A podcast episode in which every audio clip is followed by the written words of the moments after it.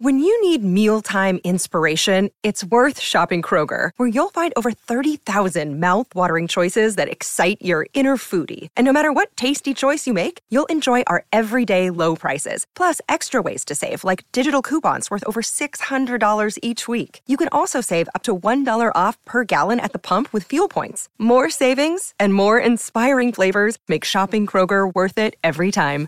Kroger, fresh for everyone. Fuel restrictions apply.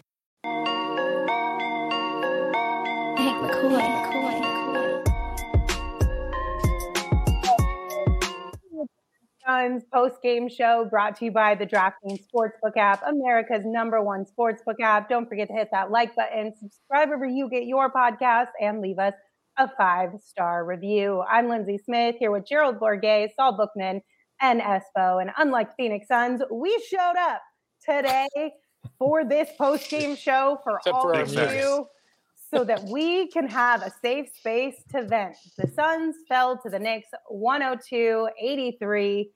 Y'all, I'm over this already.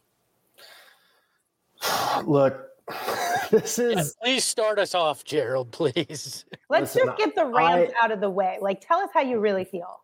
I I am never one to panic because I think we said a few shows ago that people need to adjust their expectations accordingly with Devin Booker out. But I think what we've seen over this last stretch of games is a damning indictment of what this roster currently is without its best player and how they're digging themselves into a hole that even when Book and Cam Johnson come back, they might not be able to climb back out of by that point.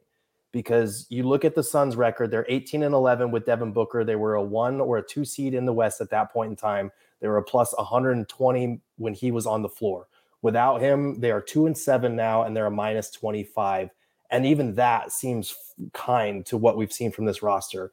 People have been clamoring for, let's see what DA is as the number one option. He's going to put up big numbers. And he has for a couple of games. And then there'll be games like this where, as the number one option, he's not that guy. You look at Mikal Bridges, he's not even a number two option right now. He's going out there and finishing a game with 10 points on four of 11 shooting.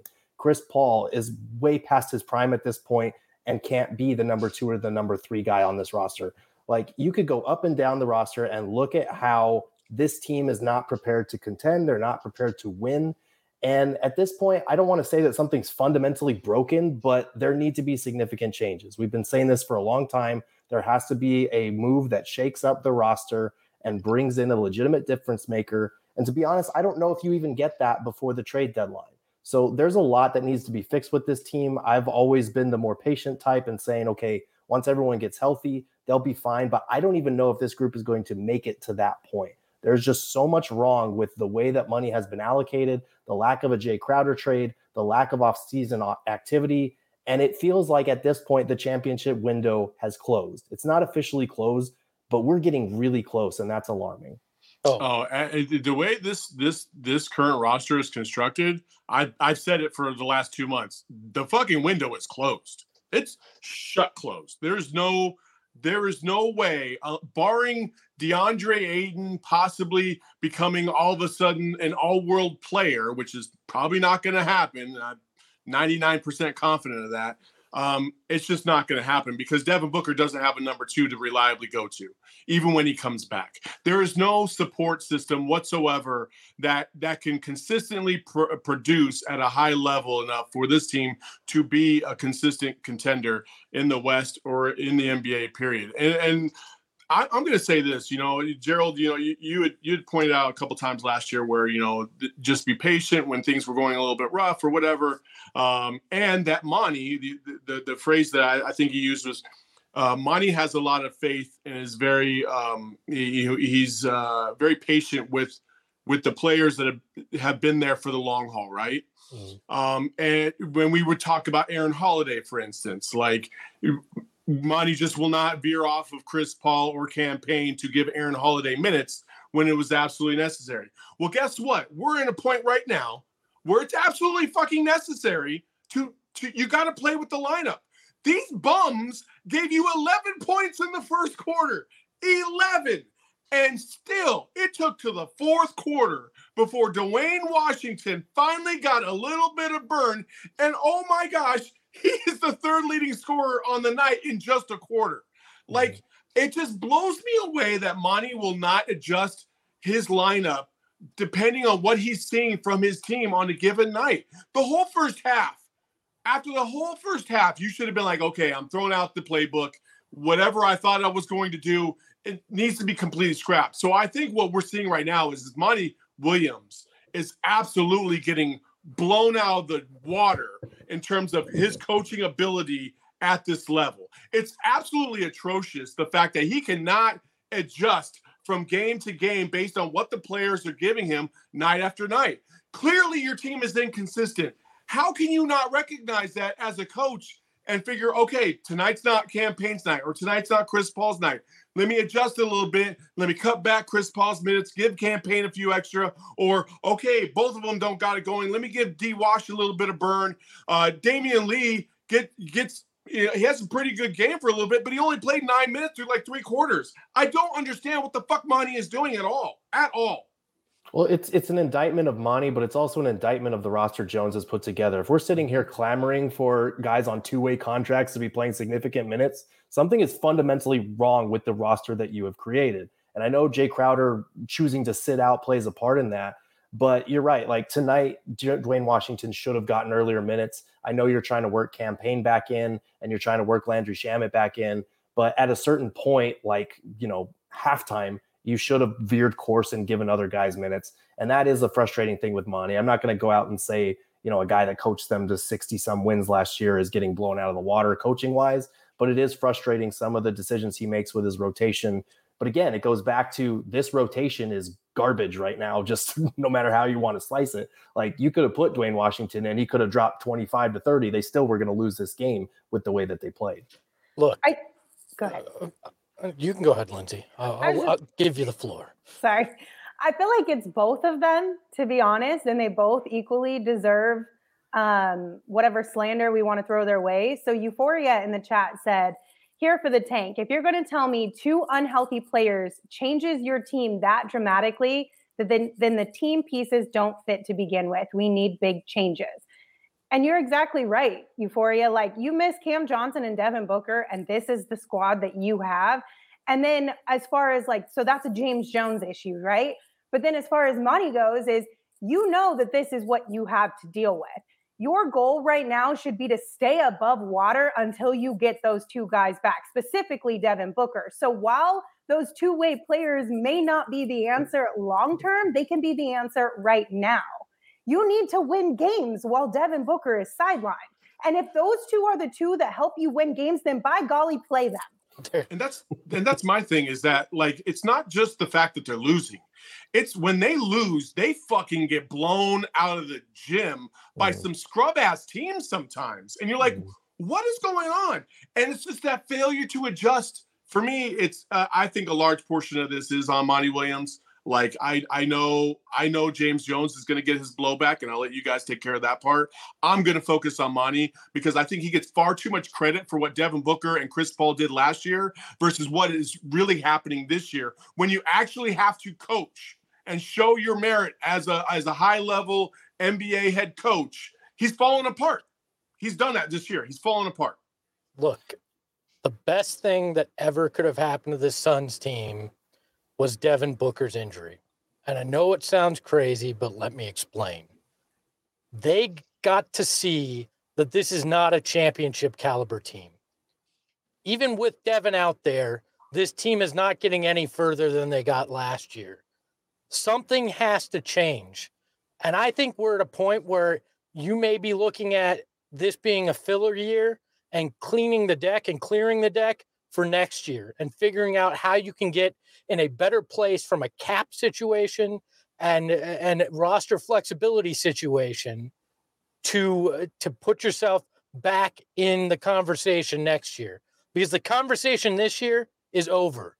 So can you can you potentially move a Chris Paul? Can you find a way to move him with some of your other expirings, get creative, bring maybe draft capital or young players back and clear your cap space for next year? Like, I don't want to tank, but I also want to be realistic about where this team is. And right now, the way this is constructed and what you're seeing is you're going nowhere fast right now. even if Devin Booker comes back and they have to fight back from, they're closer to the 10th seed than the one seed now. They're they're two and a half games ahead of, uh, I believe it's Utah in the 10th seed right now. You are a play-in team as it is. Devin Booker is going to have to scratch and claw and do everything in his power whenever he comes back just to get you back out of the play-in is what's happening now. And if this were happening with energy, with enthusiasm, they were trying their asses off, uh, and and it wasn't working. That's one thing. But right now, they look defeated the second they go down in a game. There's nobody that can shoot at the moment. Overall, everything just looks like the wheels have completely fallen off. And that can't happen just because Devin Booker's out. We we got in the, the discussions and the arguments. Who's the number two? Right now, I'm wondering who's the number three. Do they have that guy at the moment? Because nobody's even stepping up to where I feel like, oh, when Devin Booker comes back, that's your third best guy, and you need to get a second best guy. I don't know what exactly can fix it at the moment. But I think we're kidding ourselves if we think Cam Johnson and Devin Booker are some panacea that that cures it all. This this this elixir that fixes everything. Because we complained about how inconsistent Cam Johnson's been over the last two years. Devin Booker is the heart, the soul, the scoring. He's the everything of this team. And you need to find a way to get him help now and in the future. They need to start considering how that happens. And I'm not quite sure James Jones is the guy to make those decisions yet. I look, I I agree with you. I'm not ready to completely give up on this season because I know that when Booker comes back, the goal is not going to be, you know, to tank or to make the play in or whatever. Like they're they're going to have title aspirations on their mind, I, even if that's not realistic from where all of us sit right now. Um, but yeah, I, I do think it's kind of what we're seeing from this team with Booker out, with Cam Johnson out, two of the guys that are, you know, arguably two of their best offensive pieces is an indictment of the way that you spent two top 10 picks in that draft. It's an indictment of the money that you spent in the middle of the roster on Jae Crowder, Landry Shamet, and Dario Saric. It's an indictment of the lack of preparation and resources you've put into your draft strategy in recent years um, because you're not going to tell me that this team would look so listless or aimless if they had just taken Tyrese Halliburton or Desmond Bane over Jalen Smith. Like there's just so many mistakes that I know people are sick of going back to, but they have made a significant difference in where this team is right now and where it could be. They just they I, I don't want to say that they're not trying out there, but you can see they have some like weird type of basketball PTSD from game seven because when a team goes up on them, it snowballs so quickly. Like they miss shots and it transfers over to the defensive end. And they were defending well to start this game. And then everything just kind of snowballed because they couldn't make a damn shot. And like that is that's coaching, but that's also just this particular group. Something needs to be shaken up with them if we're going to see any difference in the next month. So, so most you know, of what you just said points to James Jones because he's the one that made a lot of those picks. He's the one that built the middle of this roster. He's the one that hasn't made a big move. The only thing that, I, and I agree with Saul on this point, is the fact that they have basketball PTSD is on Monty Williams. His job is to get his team's mind right and put him in a situation to succeed, and he hasn't done that. It's it, this is rough right now you know, I, I think there's also another parts of this. You know, I, I, always hear the the Tyrese Burton and Desmond Bane argument, which I completely agree. Obviously, like uh, on paper, that would have been the move, right? But I, I also do question, and this is where I keep coming back to Monty myself, is I also question how much Monty would have actually played a guy like Tyrese Halliburton or Desmond Bane in the early going to see what they actually had, right? Because those guys are getting a lot of run on those teams and deservedly so. And they're able to produce because they're getting the minutes that they need to develop. Jalen Smith did not get that. And he's not at that caliber. And I'm not saying he is, but he is producing at a slightly higher level with the Indiana Pacers because he's getting the time that he needs to be able to develop, and he's getting he's averaging like ten and seven right now, so it's not otherworldly. But that's where I keep coming back to is like, dude, you it feels like you have some talent on this roster that you could have developed over the course of the last couple years, but you keep trying to harness it and waiting for these perfect moments to be able to fit them in and it just doesn't make sense to me. Like last year, a 64 win team, a lot of games were, yeah, they were the crunch time Suns, but a lot of games were kind of on cruise control for the most part. I think you could have used, you could have probably used Jalen Smith a little bit more in the early going to see, okay, can he actually give you a buddy instead of waiting for somebody to get hurt? Throw him in there for a couple minutes and these inconsistent minutes. It's not very consistent at all. Like it's just all over the place with Monty Williams. So my development question for Monty, in addition to how he's being able to adjust, is my biggest concern overall with Monty. It just feels like he's relying so much on these veterans to kind of lead and approach everything on the court instead of having a plan for each player and each moment when we go into these games. Like every game's going to be different. And for somebody that's so damn staunch in like sticking to his script, it's really aggravating because any coach will tell you you got to adjust on the fly. You, you just have to you have to have that ability. That's what makes the great coaches the great coaches, especially at the at, at a minimum at halftime. And that's where I keep going back to in this game. At halftime, you should have adjusted. But mm-hmm. no, you just rolled out the same fucking five dudes that just got you mollywopped in the first half like it was no big deal. And you didn't even adjust five minutes in. Dude, Chris Paul was a minus 38 tonight. And I don't like plus minus, but goddamn, he was bad. He and wasn't giving you anything. In the first half, three of your starters combined for two points.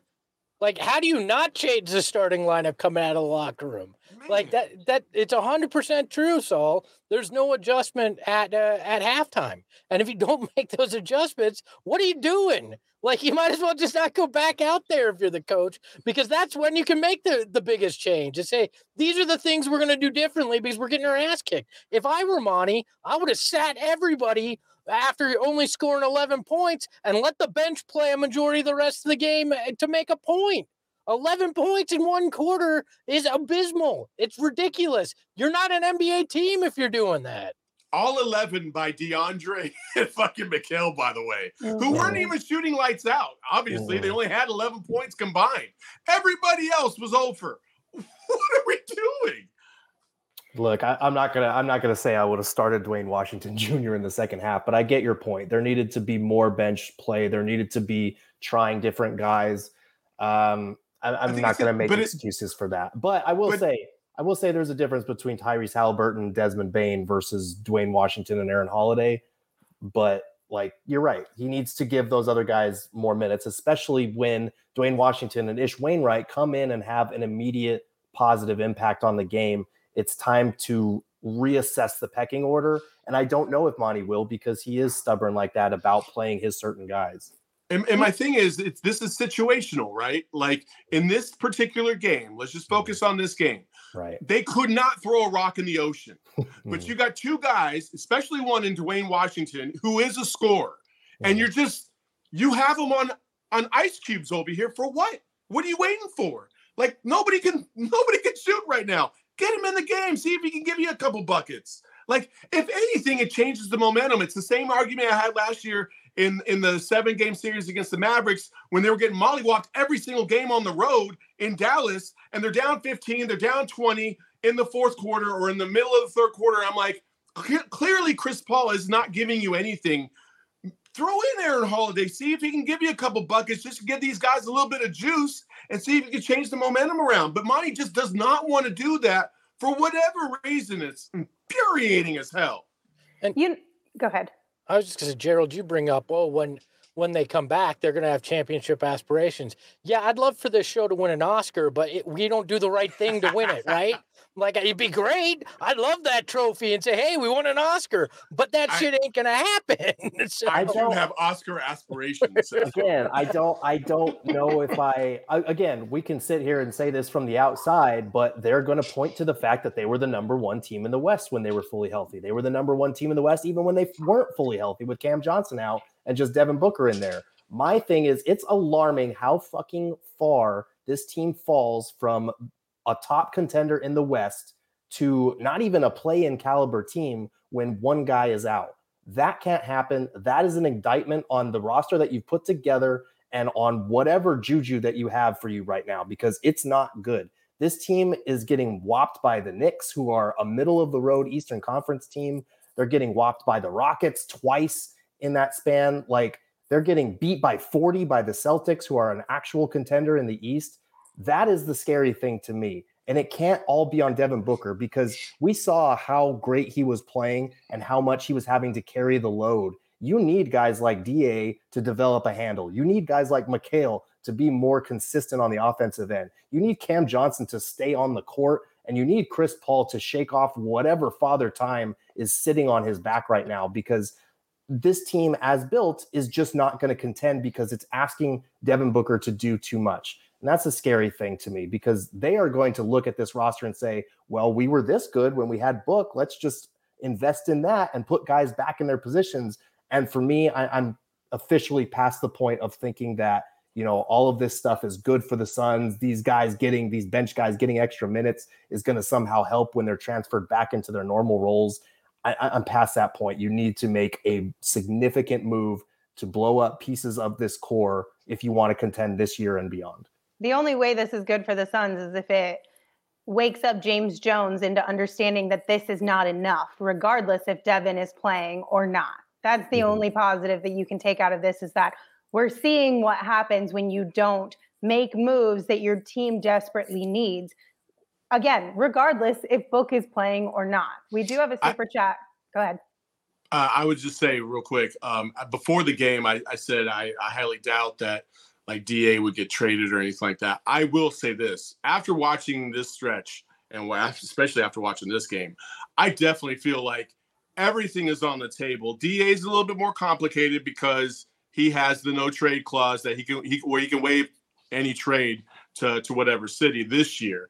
Um, but if you're looking at a a potential move this year, Mikal, I feel like is is at the top of the list in terms of trade value uh, around the NBA that you can get something legitimately good for uh, if you throw in some additional draft picks because he's just not playing up to, to, to the level you need him to on the offensive side of the ball. He's kind of disappeared of late, and I think you can get tremendous value back for him. So I think Mikal, to me, if I had to rank Suns players, I think Mikal's right at the top.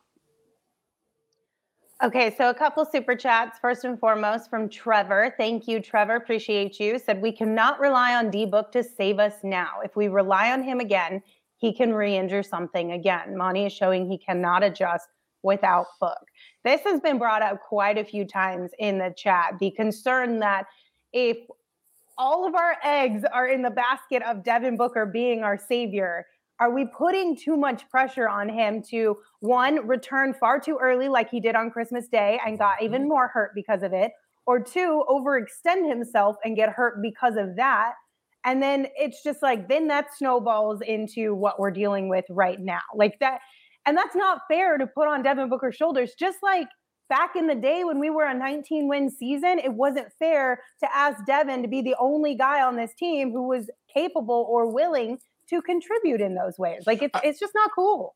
I do want to say this in in in response to that, right?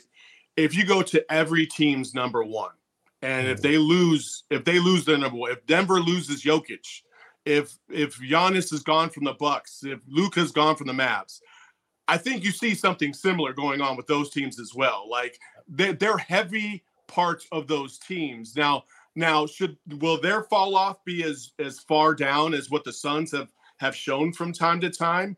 You you would think maybe like a team like the Celtics, probably not. They lost Tatum or or the Bucks because they have Middleton and, and Holiday, but but the Suns, that's what that's what's bothering me, and I think that's what's bothering most of this fan base is that it's not that they're losing, it's how bad they're losing and how uncompetitive mm-hmm. they look when they're losing, and that's the biggest problem. And you and Devin Booker isn't going to save that.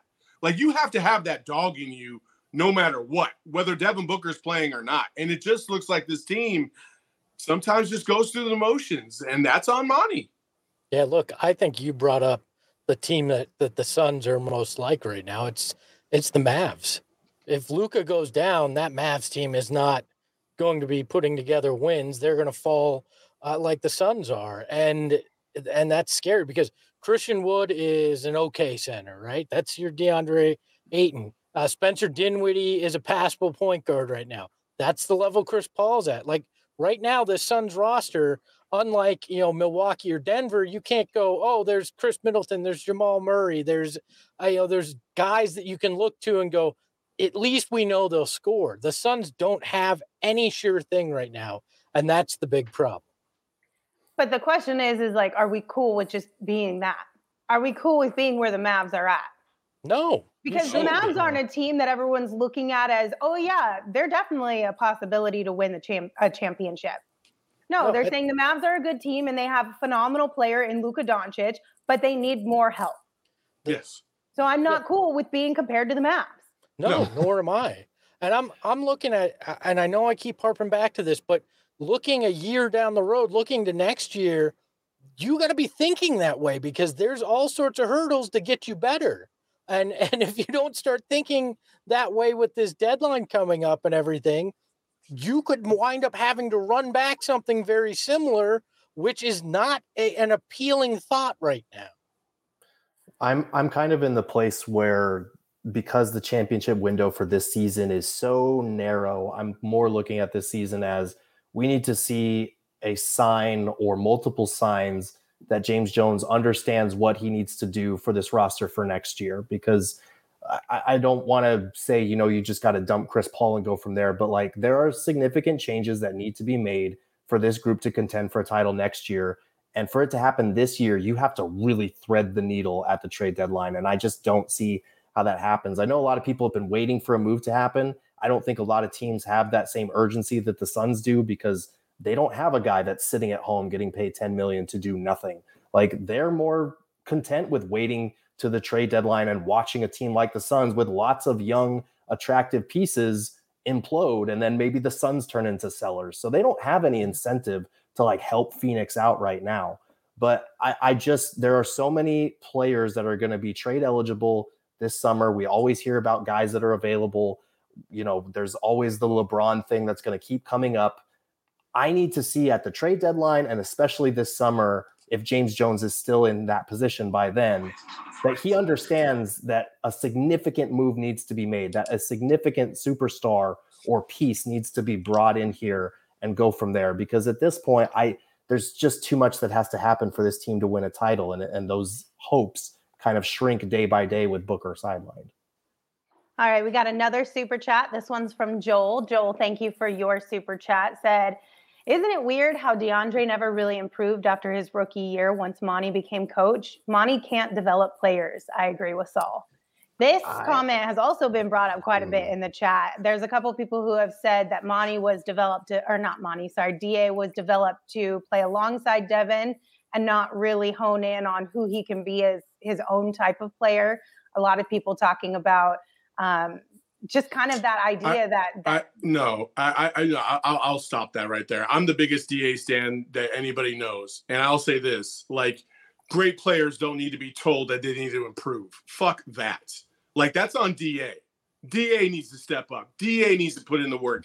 DA's got to find that dog in himself to be able to be that alpha male out there that dominates. Like, you don't have to tell guys like Jordan or LeBron or Giannis, oh, hey, you should put some more time in the gym or hey you should call for the ball more. Like no you work on your skills you get better you improve year after year. But da has had incremental improvement and he has improved but not mm-hmm. to the level that we all hoped and and desired him to as the number one overall pick. So i don't agree with that at all. That's just as much on on da as as it would be at Monty to put him in positions to succeed more than anything else. But that's mostly on da as an individual player, DA has to control his own narrative more than he is. And when you go out against scrubs like the Knicks and you put up 12 and 5, nah, shut the fuck up. The offense was running through you just fine today and you didn't do shit.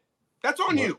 Right. And that the, the idea that DA hasn't improved since his rookie season is wild to me because people are just looking at raw box score averages if they're getting that conclusion. You want to talk about how he's become an elite mid-range shooter. You want to talk about how he's developed that spin move and right hook. You want to talk about how he's become an elite play finisher in the pick and roll. That all goes back to coaching. And it's not just Monty because people are asking, well, lots of other guys who have developed had, you know, personal trainers or people that work with them. Like Mark Bryant has gotten a ton of credit for every big that's come in here being able to put up numbers until probably this year in this same system. So I don't think it's a matter of that. And I will say, like, Da until he develops a consistent handle and until he gets more moves in his bag uh, and gets better awareness for when doubles are coming. Like we're seeing what Da as a number one option is. People always talk about, well, if he goes to a bad team and puts up numbers, yeah, he's going to put up numbers, but this is kind of the result that you're going to get. We're seeing it right now. So I, I, I just, I always go back to Da is fantastic third option. He's not quite a second option yet, and he sure as hell isn't a number one option. And I would argue that Monty and the coaching staff, especially with Chris Paul and Ricky Rubio joining, made him more efficient than ever. What? Maybe I'm off base with this, but to me, a lot of this starts to point back at Chris Paul. His his game has changed significantly this year. He's he's kind of dropped off uh, in numerous ways. He's a guy that traditionally has over time graded on his teammates to a point where it, it's become an issue. When you when you mix the that guy's tough on me and and will call me out and and yell at me in practice for X, Y, and Z with this guy isn't very good out there on the court anymore.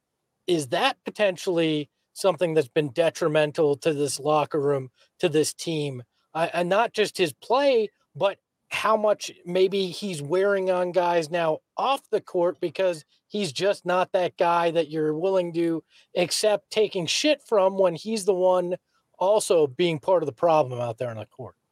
Well, oh. Psycho Blue did send us a super chat and said, CP we this year reminds me of Brett Favre at the end of his Vikings tenure. He was washed and the culture tanked with it. Yeah. I've actually seen quite a few people on Suns Twitter talk about how if we praise Chris Paul for the culture that he helped uh, develop and bring to the Suns when he first got here, then he should also be responsible for the culture as it is now, which feels like it's a little more in the dumps than what it was.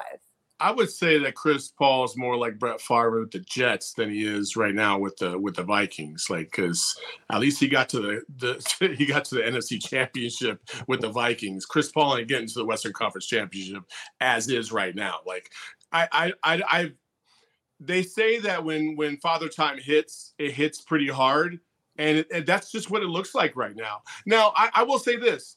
We've seen the same thing and and i'm only going to use this comparison just because that's it's all i can relate to right now with tom brady. Tom brady looked like dog shit all year long until about the last three or four weeks and all of a sudden it kind of kicked in. Now they might make the playoffs. I think they're about to make the playoffs. So like you're hoping that that's going to happen with chris paul but basketball is such a different sport it looks like honestly, it looks like I wish I was sitting courtside, and, and Gerald could probably speak to this if he's been around the court from time to time. It looks like teams are just like, man, fucking shoot. Like, shoot. Like, we're just going to guard, we're going to sag off so you don't get the passing lanes as much. And we're going to force you to be the, the scorer that that we don't think you can be. And he's proving them right. Well, yeah, it's I, I think if you're gonna put any blame on Chris Paul, it's all on the court stuff. I don't think anyone on the Suns roster would echo the idea that he's kind of been grading on his teammates, and that's the reason the culture's diminished. The reason the culture's diminished is because they're not winning games anymore. Like because they're losing. When you lose, you can talk about culture all you want. It doesn't mean shit. That's what we saw with Earl Watson for yeah, years. but isn't isn't but, culture supposed to help you sustain these downs?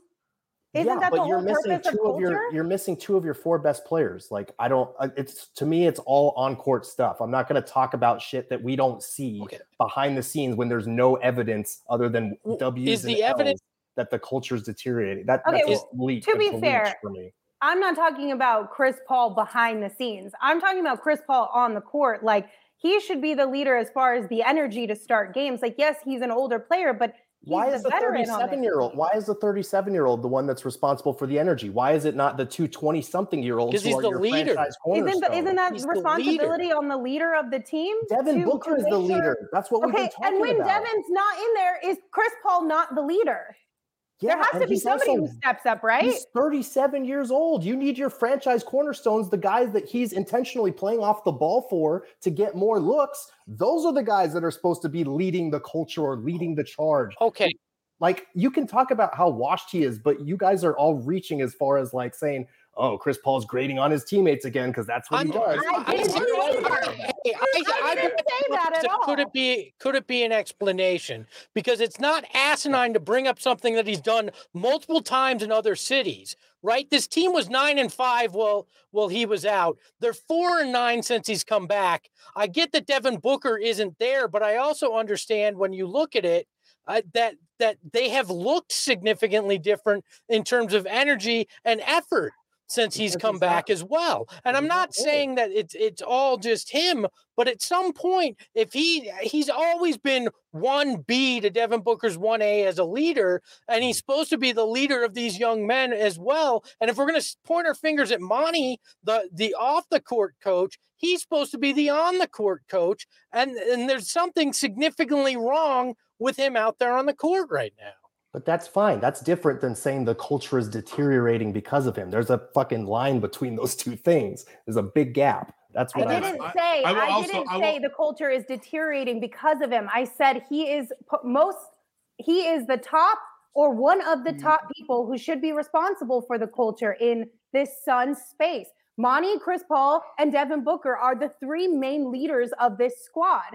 So if you're if we're already bashing on Monty for what he is unable to do or hasn't done yet, and Devin's out of the picture, he's not even on the road trip, then yeah, I would think Chris Paul would be the guy behind the scenes hyping these guys up. It's Madison Square Garden, and they can't come out and be excited to play there.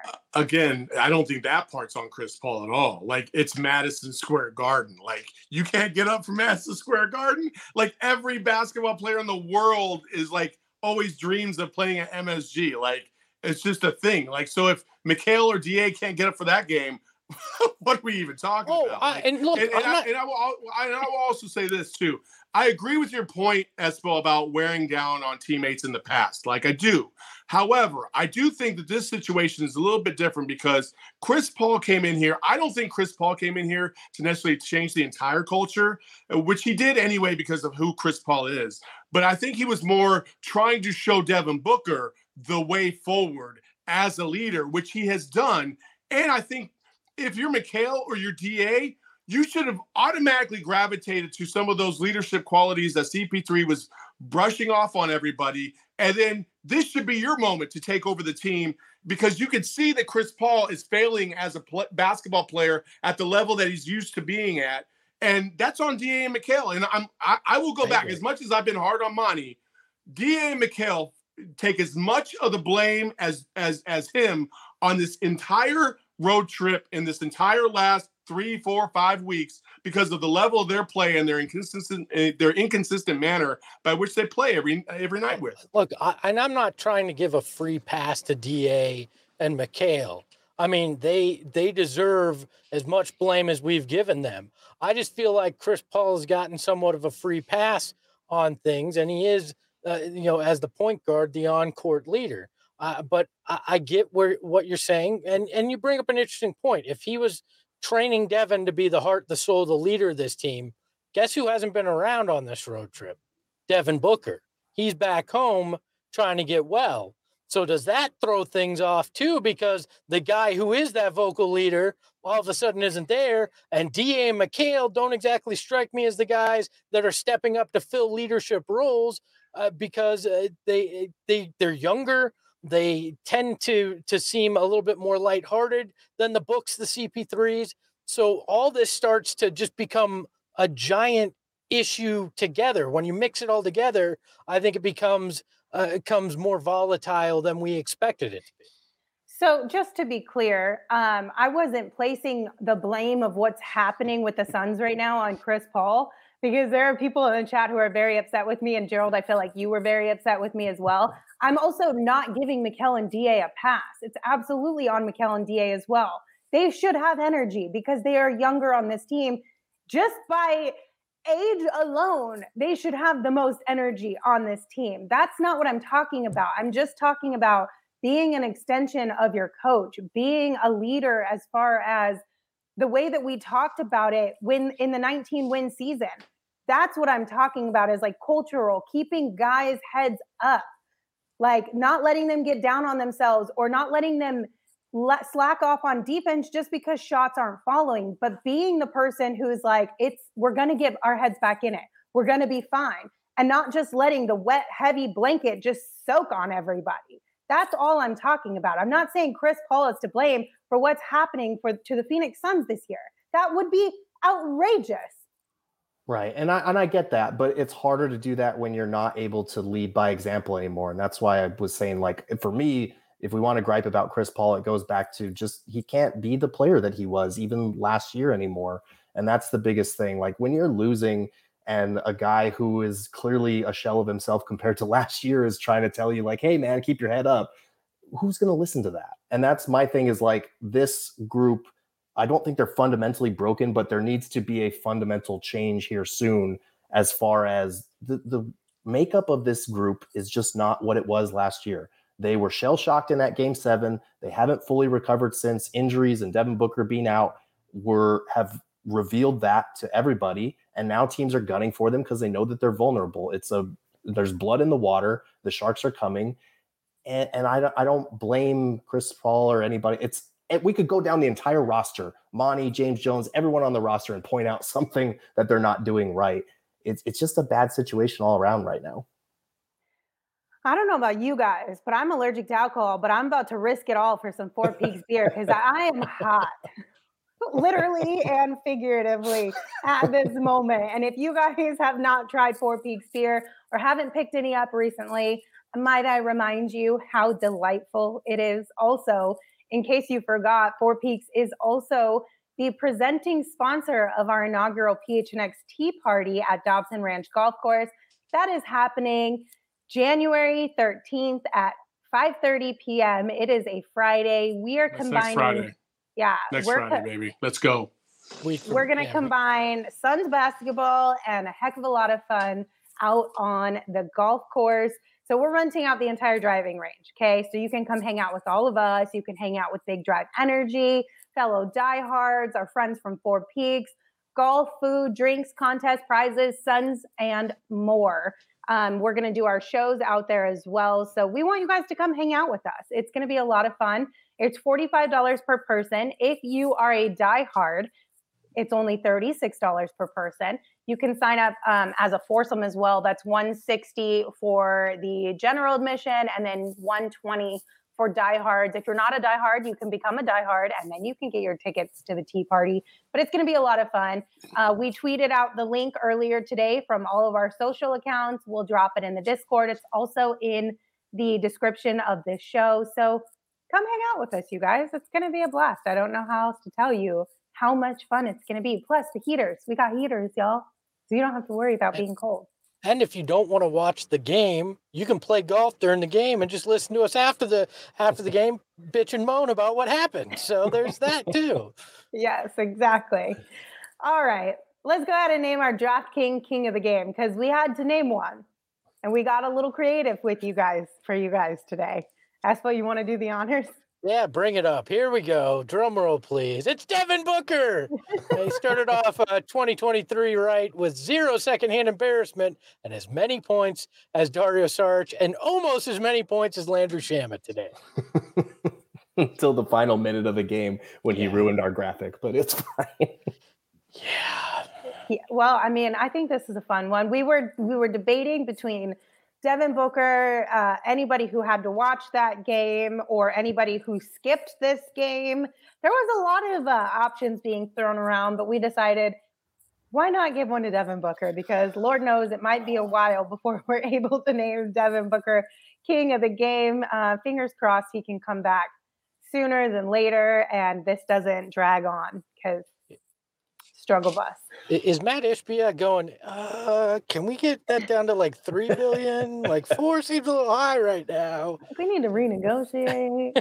um, also, speaking of the DraftKings Sportsbook app, we did start officially. It is the new year. So, what we have decided is in our pregame shows, we always pick a bet of the game.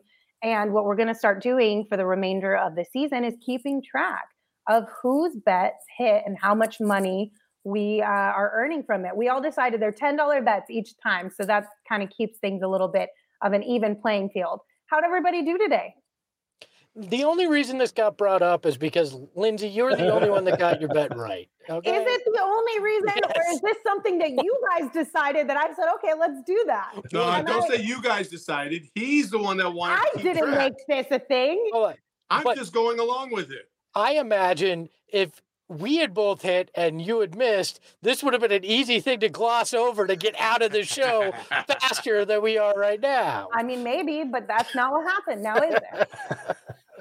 Salt, we'll have you- a standings board, don't you worry. So did Yeah, I you get that missed. hit? You know, my, my bet didn't hit because uh, Da can't stop traveling down low, so that's a considered a turnover.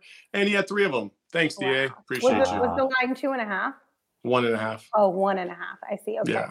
Well, I took the under. I took the under on DA blocks tonight, and I think it was just 0.5, and he didn't get Mhm. one. So my bet hit. So at least we can say that I won one because I'm not anticipating this being a normal or a continual thing for the rest of the season. But at least I can hold on to the fact that the very first time my bet hit, I won one. And if you guys are not on the DraftKings Sportsbook app right now, definitely recommend you download it, but make sure you download it using or sign up using the promo code PHNX because when you use that promo code, you can place just a $5 pregame money line bet on any NBA team to win their game. And if they do, you are gonna gonna get a hundred dollar, $150 in free bets instantly. It is that simple with the code PHNX. Only at DraftKings Sportsbook, minimum age and eligibility restrictions apply. See show notes for details. Dang, I'm flustered. I can't talk today. But we do have a few more super chats to get into, you guys. Mike B sent us one. Thank you, Mike B. Said, I'm not, I'm down, but I'm not out. I doubt any of us are as Suns fan. Let's cool our cools and remember we got book locked the buck up. We I feel we're gonna be good. You guys feeling like you're not completely out, just a little down, or are you almost out out? I get rattled by inconsistency. That's fair. So I I'm completely out on the Suns in terms of their championship hopes. Love the team. Hope they do better. Hope they start winning some games to make me feel better about my life. But right now, I'm kind of depressed. Not gonna lie. Yeah, long term, I'm I'm I feel good. Devin Booker is one of the best in the game at shooting guard. You'll figure out ways to build around him with the with new ownership, but short term, no. I this was a season where you thought, okay, maybe you could unlock the championship puzzle, and it just feels like that's that's slipped away, and that's that's where my frustration is. You had an expectation of what this team could be, and they've proven over the last six, probably five weeks that they're just not that and and that's where that's where the frustration comes from Yeah, I'm, I'm not even completely out on this season, but I have more hope in their championship hopes if something happens at the trade deadline than I do in this current group. That's that's where I'm at. Is I, I feel like I can't close the door until I see exactly what they do at the trade deadline, but the odds of them doing something that puts them in that window is really, really small. Like I'm I'm kind of of the opinion if I were a betting man and I had to bet on whether they'll this is kind of a transition year, it would it would be on that for sure. All right, Are a couple. you tanking for Wembanyama? No, I'm not. you we can't wouldn't even get that pick anyway. unless Devin Booker's groin injury holds him out until like March. Then then I'm saying okay, maybe we talk about Wemby a little I bit. it's but it's it's it's January right now. I'm just I saying. know he won't be back till February, most likely.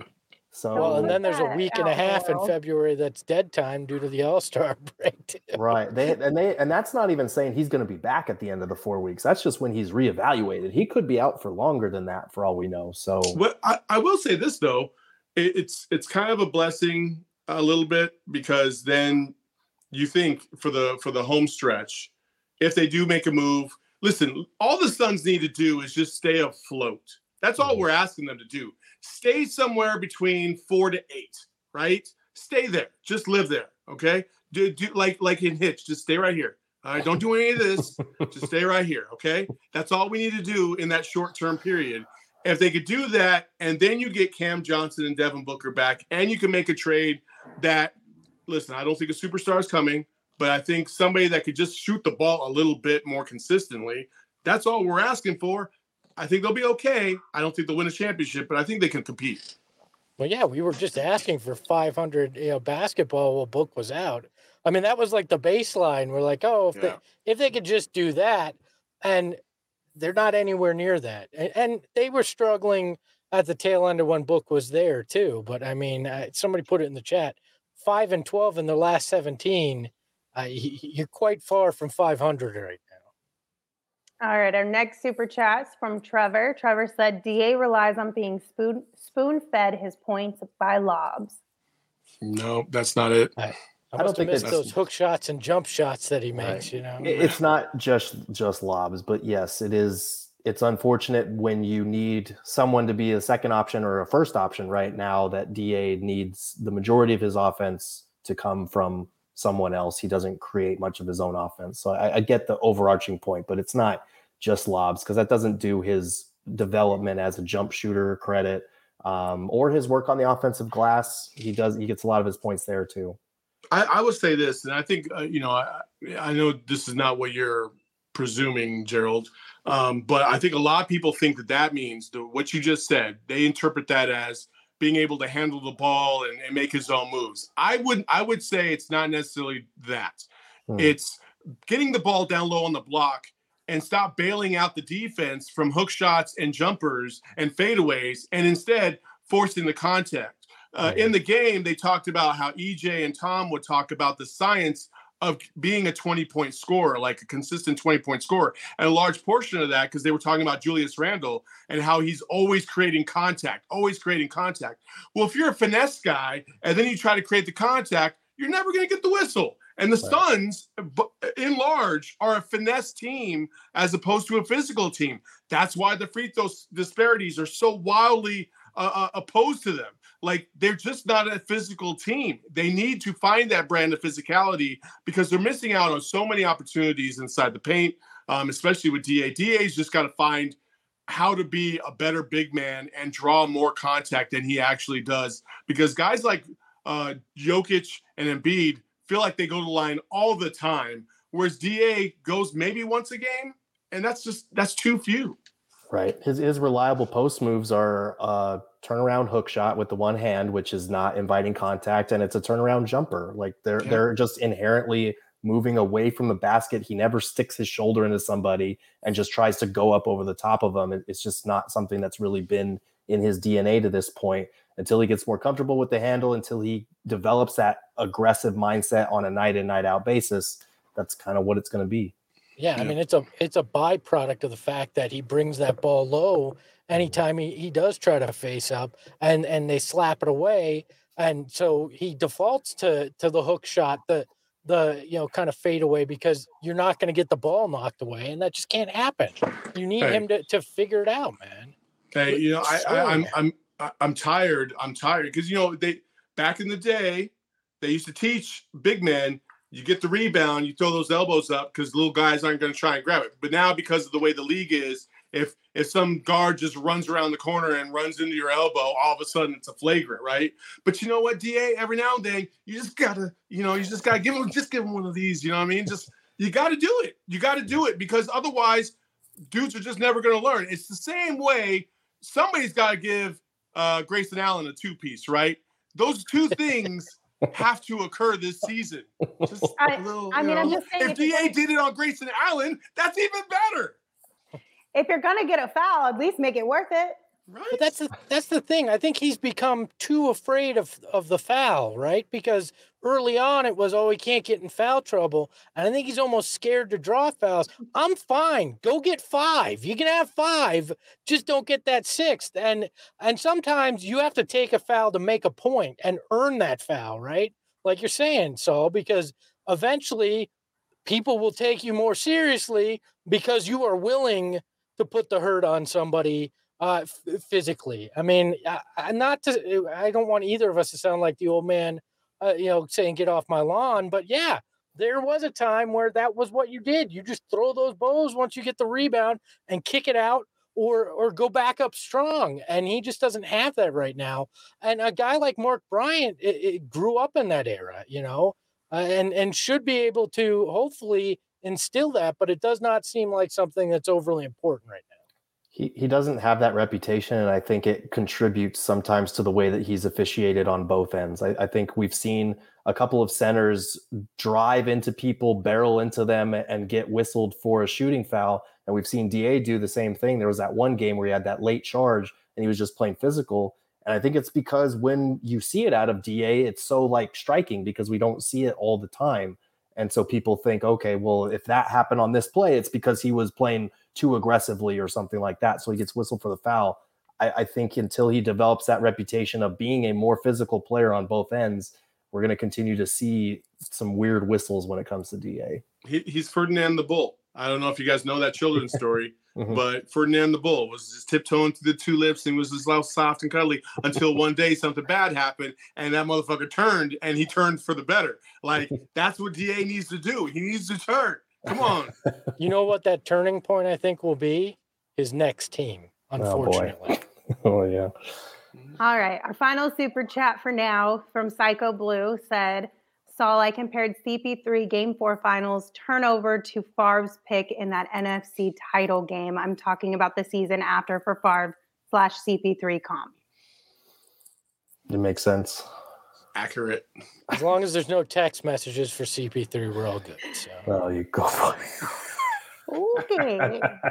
So well, everybody else is making the Favre comparison. So All right, we do have a couple more things we want to tell you guys about. It's 56 minutes into the show. We have had a lot to talk about, but I need to make sure you know about More Furniture. More Furniture has a great variety of different pieces for your home, for your office, for if you are lucky enough to have a room in your house that is like your sports cave, they've got you covered with all the things that you need. You can check them out at morefurniture.com. They hooked up our studios over at PHNX, and I told you guys in the last game, those uh, loungers that we have in our viewing area, they will put you right to sleep if you are not careful. You can save big on the best furniture in the valley when you head to morefurniture.com. So be sure to check it out. Yeah, I mean, they're like a uh, a Suns game. They'll put you to sleep real quick right now. So enjoy those more furniture seats. You know what I enjoy right now is the Underdog Fantasy app. And we've talked a lot about uh, you know the the same day fantasy you know drafts that you can do and invite your friends to that, and those are really fun. But right now, their pick'em game is one that I really love, and I'm gonna I'm gonna live do this. You can uh, bet higher or lower for players in a game. And right now, I'm going to go to the next Suns game and bet lower on everything I can for this team because oh, that's no. how I'm feeling. If you get five right, you get 20 times your money uh, in one of those bets. And I, I've had some success on this app doing the uh, the the pick 'em. I love the the higher lower. Lots of opportunity there, especially with the NFL uh, season wrapping up this weekend. You're gonna have a chance Saturday and Sunday to put some uh, skin in the game when it comes to football, uh, and obviously NBA all week. So uh, do that, and if you go over and you download the draft or the Underdog Fantasy Sports app right now and use that code PHNX, you're gonna sign. You're gonna get a hundred dollars when you deposit $100. It's just that easy. Again, go to underdogfantasy.com or download the app Sign up with promo code PHNX, and Underdog's is going to match your first deposit up to $100. And then you can go play that pick 'em game uh, to get up to potentially 20 times your money. Speaking of fantasy football, all I need is 30 points tonight, and I'm the fantasy football champion. Just wanted to throw that out Uh-oh. there. How many guys uh, come on, Joe. Come on, Joe Burrow and Joe Mixon. Let's go. Oh, it's done. Bring bring Daddy the championship. Let's go. um, also, I just want to say that I know it's negative because the Suns have just been not very good, but the positive is ticket prices should decrease and you should Let's wait till go. the very last minute to get yours for up to 60% off using the game time app it's the best app out there to get your tickets you can do all in pricing so you can see where your taxes and fees can all be uh, you can scout the arena you can find the best deal and then go for it uh, and you can pick anywhere from one to 10 tickets at a time i used it for eight tickets down at the u of A. I think I, I, spent like $96 for eight tickets to sit like eighth row up in the corner of the end zone. It was awesome. Uh, we're gonna we were gonna try and possibly do it next Monday because my wife is a TCU alum, Goat Frogs, um, and so we're gonna try and go to the national championship possibly. So maybe we'll see if uh, we can get some quality tickets on there. But save yourself sixty percent uh, on tickets when you buy the tickets last minute. The best way to support is buying your tickets through the link in the description. So do that using the Game Time app. Guys, look who showed up because they were so upset that I was yelling. It's Bonnie. this one's Bonnie. Oh, I thought you said girl. Monty. No, like, oh, Bonnie. oh. You named your cat Monty? No, absolutely not. She jumped on my lap right now. I think she's like, "Why are you so angry? What's Yeah, going she- on? You need to she's your calm down." She's your emotional support animal. She is. I'm gonna have to start bringing her into the office more often then, because I'm gonna need. I'm gonna need some emotional no. support. No, But no, look at her, so she's No. so cute. I have no attachment to cats whatsoever. Oh, I will. I will You have to die if you bring that attachment. It's in. for me. It's not for you. Yeah, but our office space. I'm allergic to cats, so I just sneeze. There you go. Uh-huh, sure, that's what they all But- say. By the way, Saul, the Girthlings want you to become the next Suns coach. Uh, can I get a spot on the uh, on the back uh, row? if you think you hate Monty, No, no. you're Could you gonna fucking imagine? think I suck. I think Saul would get thrown out of his first game just to make a point Oh, with the Rams. A million percent. Of it. Oh, I would. Oh, absolutely. The phrase uh, "go back to Foot Locker" would definitely come out of my mouth at the refs for sure. Could you guys imagine how wild these post game shows would be if Saul was the coach? Because Oh, I'd Saul, phone would, in. Saul would call in exactly. Oh yeah, I'd And then it, we would absolutely. yell at you, and then you would yell at us, and then you would yell at the chat, and then they would yell at you, and it would just be sheer chaos. Yeah, it'd be kind of awesome. As I- I- Connor I would says, probably- I would probably turn and be like, "Da, they said you play like you know, you know, whatever," and try to get him all riled up too. as I could Connor get the most out of Da. I'm positive I could get the most out of Da. Oh boy. Oh, As no. Connor says, Saul not playing Landry at all, though. Uh, like, just sit this one out, champ. Oh That would- no. That would be the page out of Monty's book that Saul keeps, but it would only be towards Landry. Sure. All right, gentlemen. Um, any final thoughts or anything else that you would like to discuss about this game? One last It's over. thing. Yeah, one last thing I had is through 38 games, the Suns have officially already lost as many games this season as they did all of last season. Yeah. So, just for some Wah, wah, context about where we're at right now. But to be Well, I didn't have them. I didn't- I didn't have them coming anywhere close to 64 wins this year, so I'm good.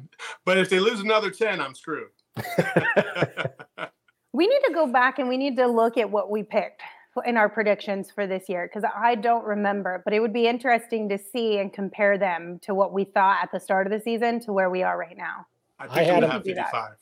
Yeah, I had them on the under. I thought they were going to be like 50 51. And I think we're getting to the point where that that might be a difficult uh, uphill battle if uh, book's out too long. So I don't know. All right. Well, I, I do have one last thought. James Jones better. He's been very quiet. He's you know preach patience. He better have one hell of a plan and one hell of a a vision for what the next twelve to sixteen months for this team is, and how to uh, how to continue the path forward building around Devin Booker, because the last two and a half years were great, and we'll always remember them but the goodwill of that I think ended today.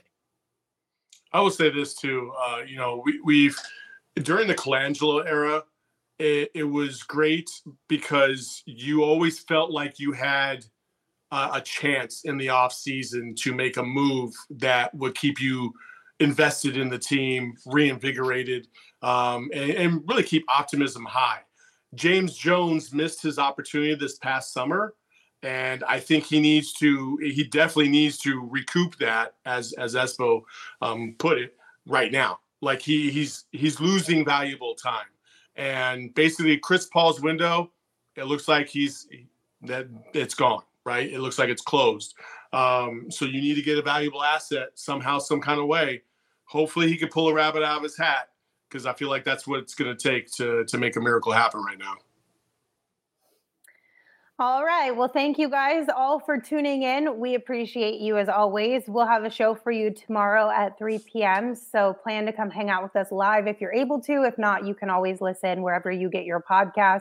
Until we see you guys tomorrow, you can follow me on Twitter at Lindsay Smith AZ. You can follow Gerald at Gerald Bourguet. You can follow Saul at Saul underscore Bookman. And of course, you can follow Espo at Espo. Espo, take us home. Devin, come back. You can blame it all on the groin.